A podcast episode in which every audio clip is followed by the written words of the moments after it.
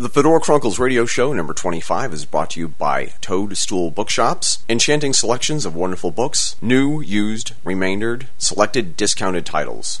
You can find Toadstool Bookshops in Milford, New Hampshire, Peterborough, New Hampshire, and at the Colony Mill Marketplace in Keene, New Hampshire. You can also find them online at toadbooks.com. The Fedora Chronicles radio show number 25 is also brought to you by Penman Hats. Handcrafted fedoras made to order to suit your personal tastes, made right here in the United States. You can find Penman Hats by going to the website penmanhats.com. Welcome again to the Fedora Chronicles radio show number 25. I am Eric Renderking Fisk. This time I speak with Toby Ball, author of the book The Vaults, a premier novel set in a dystopian 1930s America a chilling series of events that lead three men down a path to discover their city's darkest secret. In part one, Mr. Ball reads an excerpt of his book. In part two, I interview the author and discuss his inspiration for writing this book, the era in which the story is set, and the vault's context for today's world. You can find out more about this book and the author by going to tobyball.com.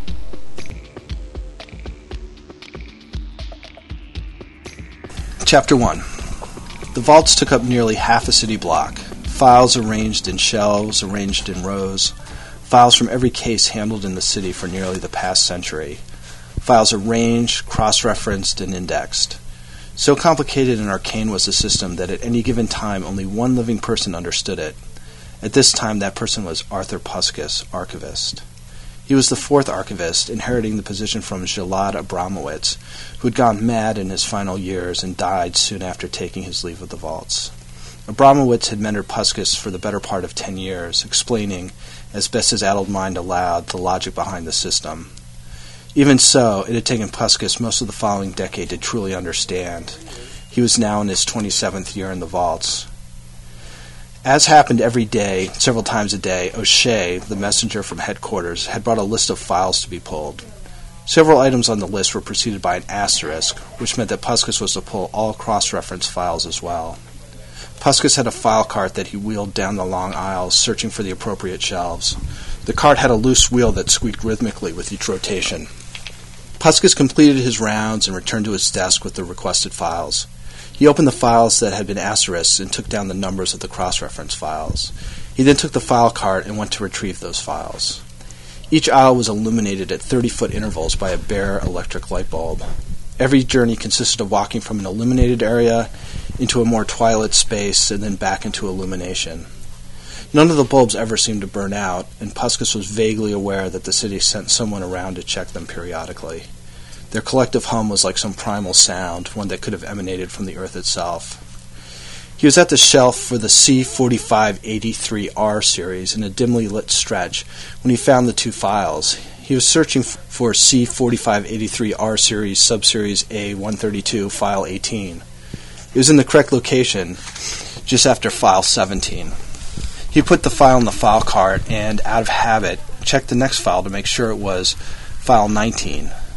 Abramowitz had suggested the method, an episodic way to check on filing accuracy in place of doing periodic audits as Abramowitz's predecessors had done. The files were too voluminous now to make that feasible. Initially, when he saw the adjacent file, file 18, he assumed he had made a mistake and retrieved the wrong file to begin with. He checked the file cart and found that he had in fact taken the correct file. That meant that there are actually two file 18s. Puskas removed the spectacles from the end of his long, thin nose, rolled his head around to loosen his neck, replaced the spectacles, and looked at the files again. Nothing had changed. The two files bore the same label. He opened the one that had been left on the shelf. It was a file for a Reef de Graffenried, fact identification number such and such, with this particular address, and so on. He opened the one in the file cart. Again, the name was Reef de Graffenried, same fact number, address, etc. Duplicate files? Puskas could not imagine himself capable of such sloppiness. A puzzle. Puskas put the second file in the file cart and returned to his desk to address this vexing problem. Puskas took the two folders and with his skeletal fingers laid them on opposite sides of his barren desk. He removed the contents one by one, first from the file folder on his left and then from the one on his right. Puskas had, from years of experience, acquired an especially keen sense of paper of various ages. He would have told an inquisitive soul, if he ever actually interacted with one, that it was an instinct. The truth was that it was an acute understanding of the paper stocks of different decades and the effect that aging had on them, making them dry, crisp, and discolored, but each stock in a minutely unique way. He noticed that the papers from the two files were not of identical age. The paper from the file to his right was not eight years old, too moist. It bent limply from his fingers without the rigidity that crept into older paper. Taking a greater interest now, Puskas estimated the paper on the right to be three or four years old. He held the more recent paper up to the light to confirm that estimate. The department's paper supplier for years had been Ribisi and Porfiro. They had imprinted their paper with a distinctive seahorse watermark. Five years ago, however, they had been acquired by Capital Industries, and to cut costs, the corporation had done away with the watermark. The more recent sample, then, bearing no watermark, must have been created in the last five years. Puskas checked the paper from the older file, and as he suspected, it carried the watermark. Somebody had typed the more recent pages at least two or three years after the original file had been created. It was curious. Also curious were the pages. Same cover sheet, same personal information, same testimony. De Graffenried had been on trial for the murder of someone named Ellis Prosnicki. Same verdict, guilty. The sentence had been uh, the sentence had been life-PN, which was not the approved abbreviation for penitentiary. Just another vexing detail of the unthinkable duplication that Puskas had discovered. Yet here, too, was an interesting difference. In the margin of page 8 of the testimony was a handwritten notation. It read, Do not contact, Dersch. An arrow pointed to the name Farrell Bassou, who was mentioned by de Graffenried as the man who had introduced him to Prosnicki. In the file to the right, it was written in green ink. In the file to the left, the ink was blue. He looked closer, the writing was nearly identical, but not quite. Where the ends tailed off in the blue ink, they ended suddenly in the green. The angles at which the arrows were drawn, too, were slightly different. It was, he decided, as if someone had deliberately copied the notation from one file to the other as exactly as he could, or not quite as exactly. He studied the two notations, trying to discern the forger's intention, before eventually conceding that, from the scant evidence, from the scant available evidence, this was unknowable. Finally, he came to the photographs. The photo from the left hand side, the older file, was a head and shoulders shot of a man with sunken eyes, a blunt, crooked nose, and receding hair. His mouth was slightly open, providing a glimpse of crooked and broken teeth.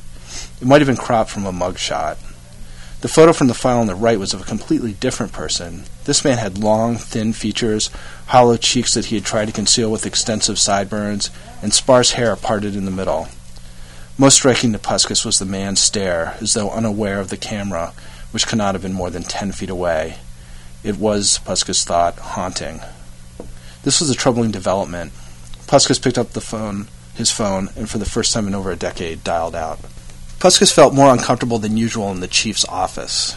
He rarely deviated from his three destinations his apartment, seven blocks from the vaults, the grocer's around the corner, and, of course, the vaults themselves anywhere else, and he realized how eccentric, even grotesque, his nearly three decades in the vaults had left him.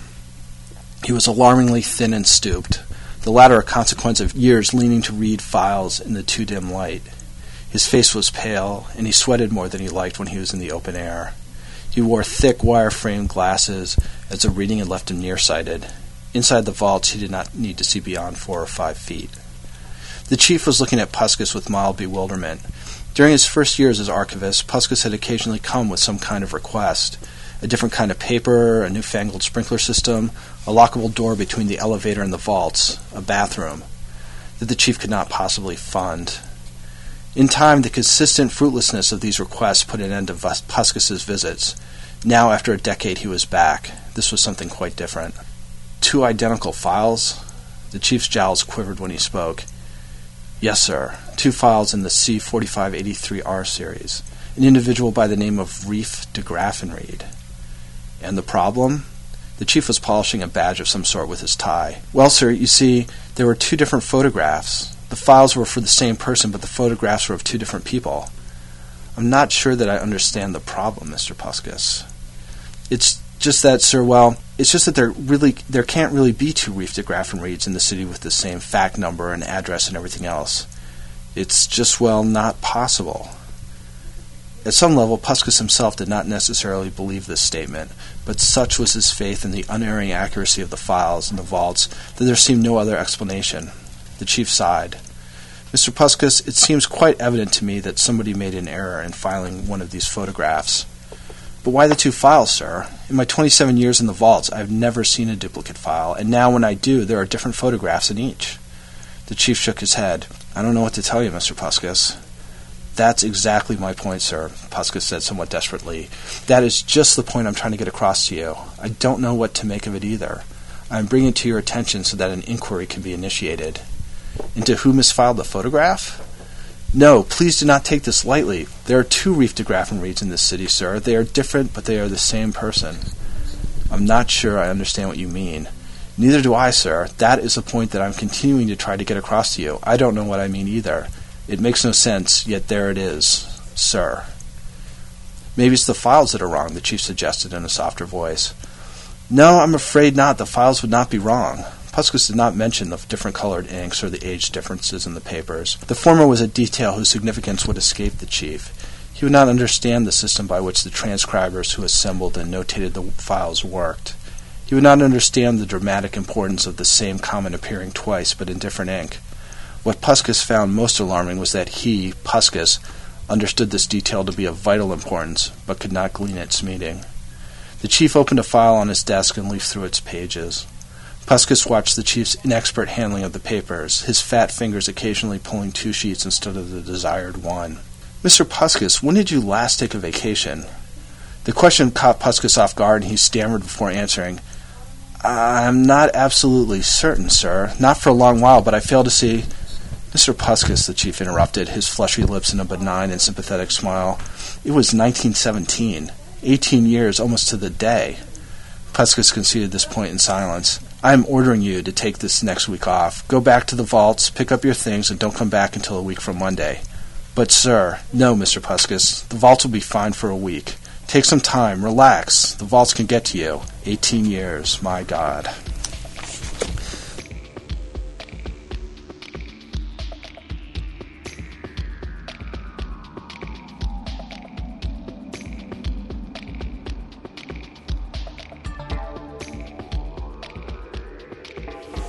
Toby Ball, thank you very much for taking a minute here and talking to me about your new book, uh, The Vaults. Uh, to get things started, tell us about your book. Tell us about what is The Vaults.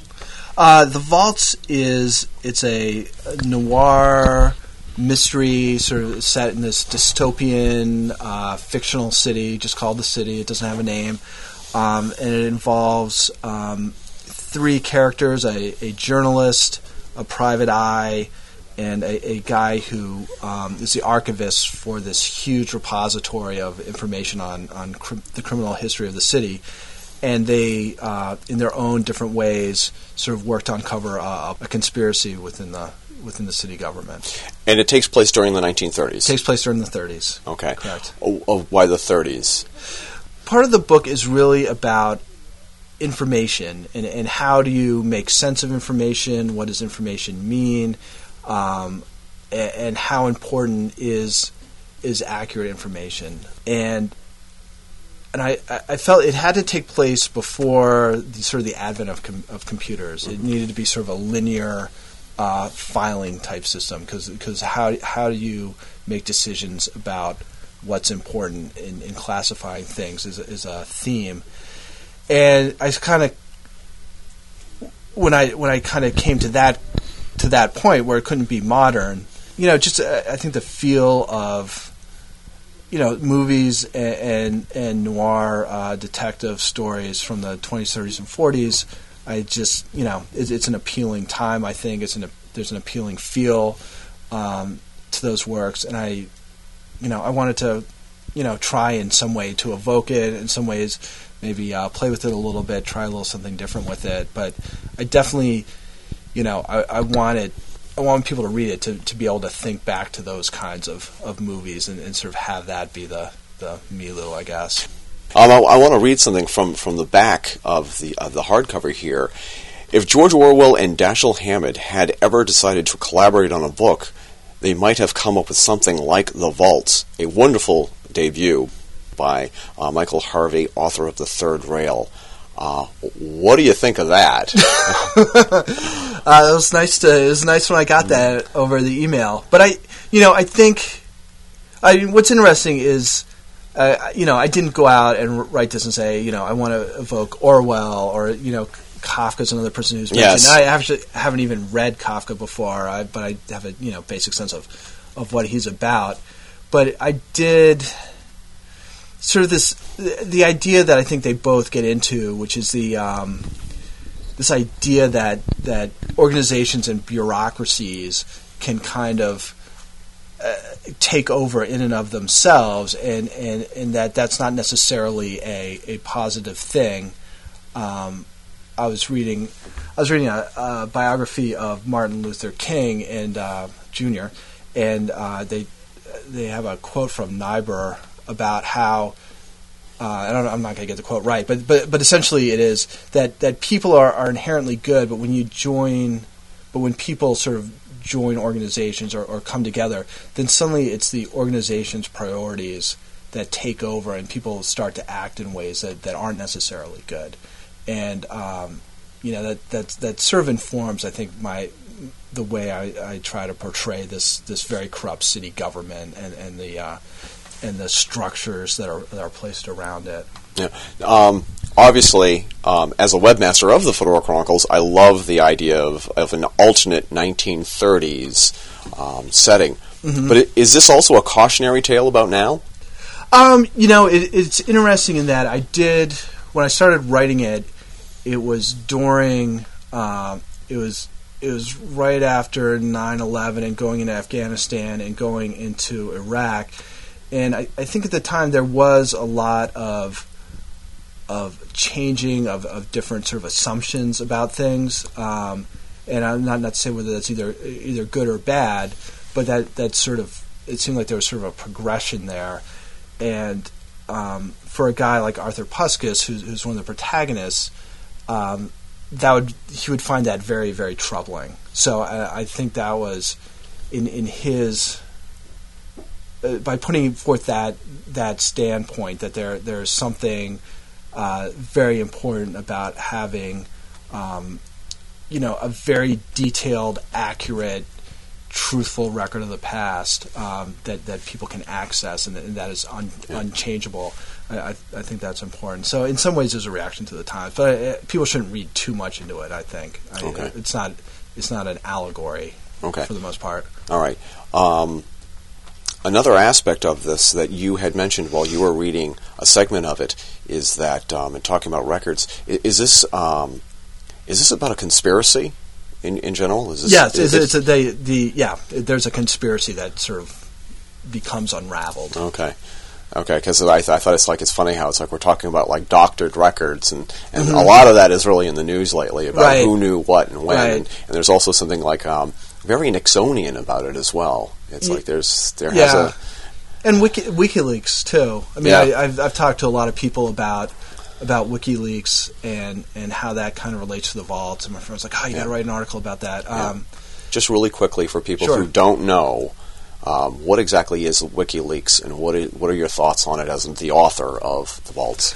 well, um, WikiLeaks has been in the news quite a bit because they uh, released, uh, particularly a video of a, of a helicopter. Uh, and and the, uh, the the dialogue that they're having over the radio, and where they uh, a whole bunch of civilians were, were, were killed, and it's it, it's it's an interesting piece in that it's completely without context. Uh, but WikiLeaks in general is is a much broader um, uh, endeavor in which they they basically get uh, secret documents, covert documents, and they put them out on the web for everybody to see. And they, I, I think they do quite a bit of, of work trying to make sure that they're legitimate, and, and when they can, put them in context. But it's it's tens and hundreds of thousands of documents, and a lot of it is is really um, from former Soviet republics. I think is their main thing. And what I, what I find interesting about it, and, and how it pertains to the vaults a little bit, is this idea of Uh, there's just all this information that they put forth, and what does it all mean? Yeah. You know, when you start going through it, you what, what do you glean from this, and what's what's the value of having this information? It's like tens of thousands or hundreds of thousands of documents that are just dumped out into the public's Right. public blogosphere, as it were, or just the, the, the public in general. And it's, it's a little overwhelming as well. Right, and I think I think part of the reason why they're doing that is with the hope that there are journalists and academics who will start sifting through it and, and making sense of it. Um, sure, and, and that and that I- and I, I won't go on about this too much, but but one of the um, one of the inspirations for the vaults was an article about the Berlin Document Center Yeah. um, and the files, that, the Nazi files that they had, and um, and just how minute details were so important to the to the um, the scholars who were studying it, um, from the from the color of the ink, from things that from where staples came out of, of sheets of paper, and then the sheets of paper got got um, got disorganized. To be able to put them back in the right order, you actually had to she- have the sheets of paper to line them up correctly. Um, I, I I just thought that whole sort of obsessive obsessiveness over uh, these sort of pieces of information Yeah. was really interesting. Is it also a commentary on the digital age as far as like as Google is concerned and how um, government agencies are just retaining so much information about j- people like you and myself? Is that what you're also talking about here? Yeah, I mean, I think there's there's certainly an aspect to it, and then a lot of this stuff has come out since uh, since the vault since I wrote the vaults, and but I, I think the same themes are there. And, and you know, with Facebook, you're putting that stuff out about yourself. Yeah. You know, and it's out there. It's out there for everyone, and you can delete your pictures, but you know, they're still they're still there to be found. You know. Of uh, Yeah. you drinking on a boat ten years ago, you know, if you know, you had a I thought we were not going to bring that up. I thought I thought I asked you not to bring that That's up. That's right. Well, I did a little research. Yeah. Um, so, what is the takeaway from the vaults? What um, What's the hook that you want to lure people in to read this, and what do you want people to take away from it? Um, that's an interesting question. I mean, I, th- I think the hook to get to come into it is that I, I think it does have sort of a unique feel. I mean, it's it's it's you know, there's a lot of dystopian future stuff that's going on right now, especially in young adult. This is you know a dystopia from the past, um, and I, I think it has sort of a, an almost surreal feel to it. But I, I think it also, I, I hope it wrestles with some questions that um, that that are important, you know, at all times and, and today as well as in, in some ways that you've mentioned about, you know, how important is it to accurately remember and and and our people by altering you know our memories of the past. I mean, what what what exactly does that mean, and how important is it that that either happen or not happen? So I, I guess those are sort of the the things I'd like people to think about. But I, you know, at the other on the other hand, it's a you know it's a thriller. You should you should read it and enjoy it, and hopefully want to keep turning the pages. I mean, it should be fun. Two last questions for you, and I'll let you go because Okay. it is really it is really super late here. Okay. Um, motion picture. Um, uh, would they? Are they optioning this? Is there any talk about this being a motion picture? No, uh, my mom like would like to see it, uh, but it's uh, it's expensive to make period pieces, and that that apparently has been a real stumbling block. Uh, but it has been shown to producers who who enjoy the story, but say the the dollar figure is, is pretty high. Yeah, because it is a period film, and it seems as if it's also a bit science fiction. Uh, Yeah, I certainly I don't read much science fiction, but there are people who do have said that there are certainly elements of it that are in there. More alternate fiction. Yeah, I would I'd say it, my my editor calls it unique fiction. Final question. Yes. What is next for Toby Ball? I have actually uh, St. St. Martin's has already accepted the manuscript for the second book, which will probably be called Scorch City. It takes place in the uh, uh, around 1950, and it involves a uh, African American utopian community and the people within the city who, who want to see it destroyed. Is it a sequel to The Vault? It's sort of a loose sequel. It takes place about 15 years later, so a few of the same characters, but it's not. You know, this doesn't end, and then two months later, the next book begins. This is it's like a. They're everybody's in a different stage of life. That's great. Thank you once again. It's been a pleasure meeting you, and I look forward to seeing your next next book. Great, it's Thank been you. fun. Thank you. Thanks.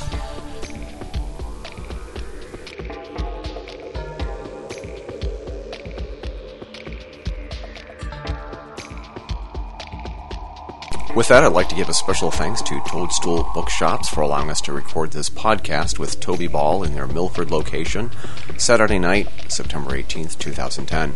Please be sure to visit them at toadbooks.com. We would also like to thank Mr. Ball for his time and encourage everyone to check out his book, The Vaults, that was released earlier this month. A final thanks to you, our listeners. Please be sure to keep an ear out for our next podcast, which will be online next Saturday as well. Until then, keep your chins up and your fedoras on.